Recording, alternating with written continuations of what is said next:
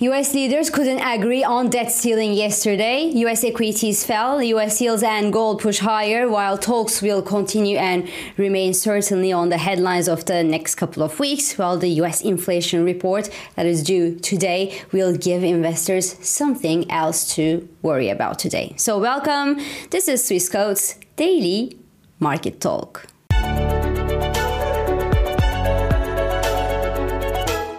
So, yes, no one was naive enough to expect an agreement on the US debt ceiling yesterday when US President Joe Biden met Kevin McCarthy, but some still hope that there could be at least an extension of the debt ceiling towards September this year until the end of the current fiscal year, which would then allow both parties to engage in deeper talks about what to do with the 2024 budget, for example, and the debt ceiling altogether. But no, Joe Biden and McCarthy couldn't agree on much when they met yesterday, but they apparently agreed that well, there would be no extension whatsoever to the debt ceiling towards September. So that was a bit demoralizing, obviously, for the markets and investors. Although, as I said, no one was naive enough to expect the debt ceiling issue to be so quickly resolved that easily yesterday. So, yes, Biden doesn't want to push the US into default. I mean, that would be a disaster, really.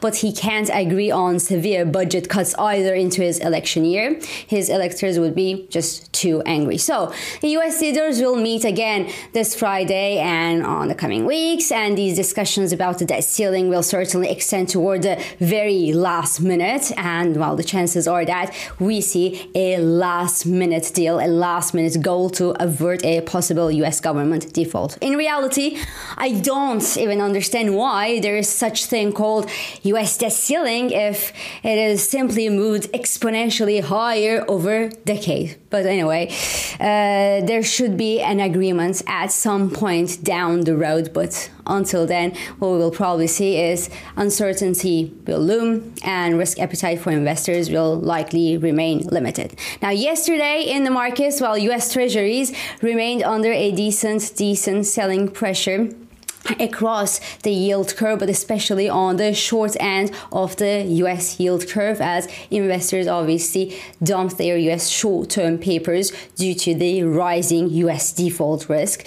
As such, the US one month bill now yields around 5.60%, the US two year yield advanced past the 4% psychological mark, and the S&P 500 stood 0.46%. The US dollar popped higher yesterday, certainly boosted by the rising US yields across the curve, but I would rather move to gold, for example, for hedging a potential US default risk, as a potential US default would clearly, clearly put some negative pressure on growth prospects and on Federal Reserve expectations and weigh on the US dollar as a result. Therefore, gold, for example, could be a better choice than the US dollar itself for those looking for safety and also for those actually looking to hedge against the rising geopolitical tensions with China as Italian PM Meloni told McCarthy yesterday that she now wants to exit the Chinese Belt and Road Initiative. So that's a big deal.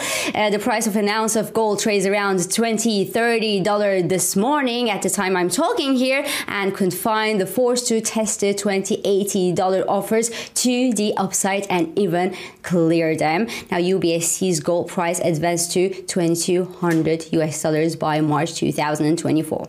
Similarly, the long end of the US yield curve could be an interesting refuge for investors as one is not concerned with a short-term default risk in the US, even though the risk of a credit downgrade for the US papers could hurt sentiment across the board. Uh, and two, well, because again, a potential US government default would immediately, immediately send the Federal Reserve's rate cut expectations well to the moon and that would apply a decent pressure decent downside pressure on the long end of the us yield curve. The us 10 year papers are now yielding around 3.5% level and in case of a problem well we could actually see them fall all the way down to 2.8 or 3% range. Now looking at bitcoin doesn't seem to offer any uh, particular relief to the actual stress. The price of bitcoin is down below the 28000 $1 mark these days and could remain under pressure parallel to this sentiment that we might see in technology stocks.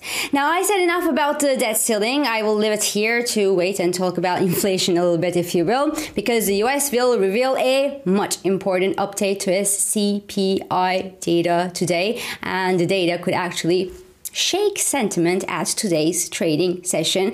Now, core inflation in the US is expected to have slightly eased from 5.6 to 5.5% in April.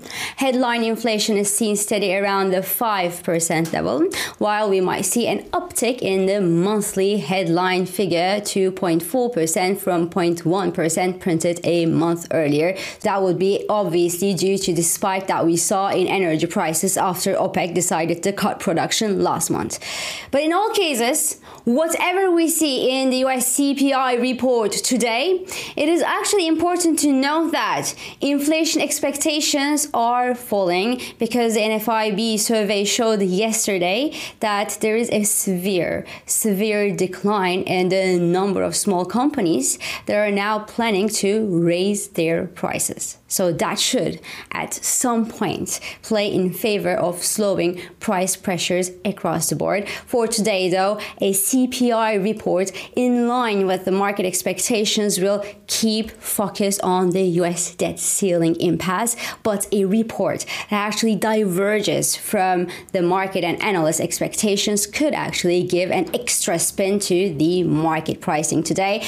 As such, a softer than expected CPI report should further fill the Federal Reserve rate cut expectations into this fall and relieve a part of the positive pressure that we see on US yields due to the debt ceiling impasse, whereas a stronger than expected inflation reach today will hardly boost any hawkish bets at this stage for the Federal Reserve because concerns regarding the US regional banks and that unresolved debt ceiling issue in the US both hint that the Federal Reserve can no longer just walk around and continue hiking the interest rates. Therefore, a stronger inflation report from the US today would only hint at lower real returns on US denominated assets, and the latter would weigh on the US dollar's valuation and perhaps help the euro dollar rebound past the 110 psychological mark yet again and keep cable upbeat near a long term negative trend top into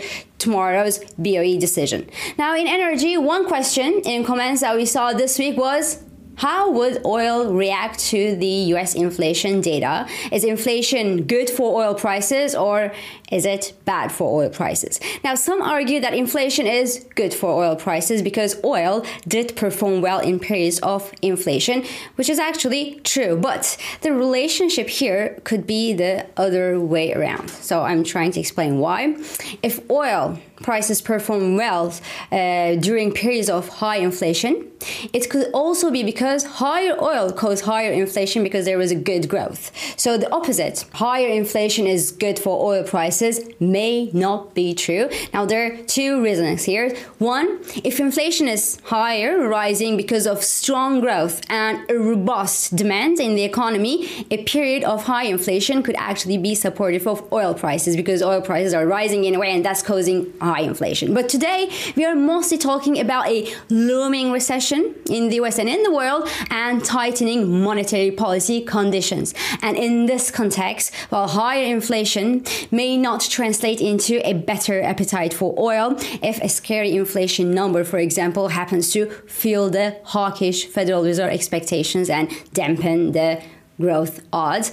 We will see what happens, but the barrel of US crude is trading around the $73 per barrel level this morning. I still believe that the $75, $76 range, which shelters the 50 and 100 day moving averages, will act as a solid resistance to the actual price rebound. In the medium run, however, oil outlook remains neutral to slightly positive as tighter supply from OPEC and rising global demand, and that's especially due to the rebound that we see in travel demand these days should continue giving an extra support to the crude oil bulls. But whether we will see levels above the $80 per barrel level sustainably is yet to be seen. So this is all for today. I'm İpek Özkardeşkaya and thank you for joining me and thank you for all your supportive messages.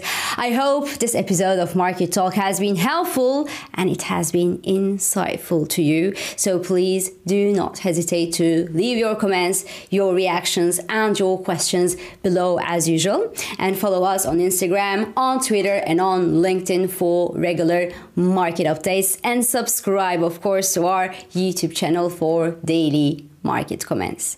I will meet you again tomorrow, and until then, good day trading.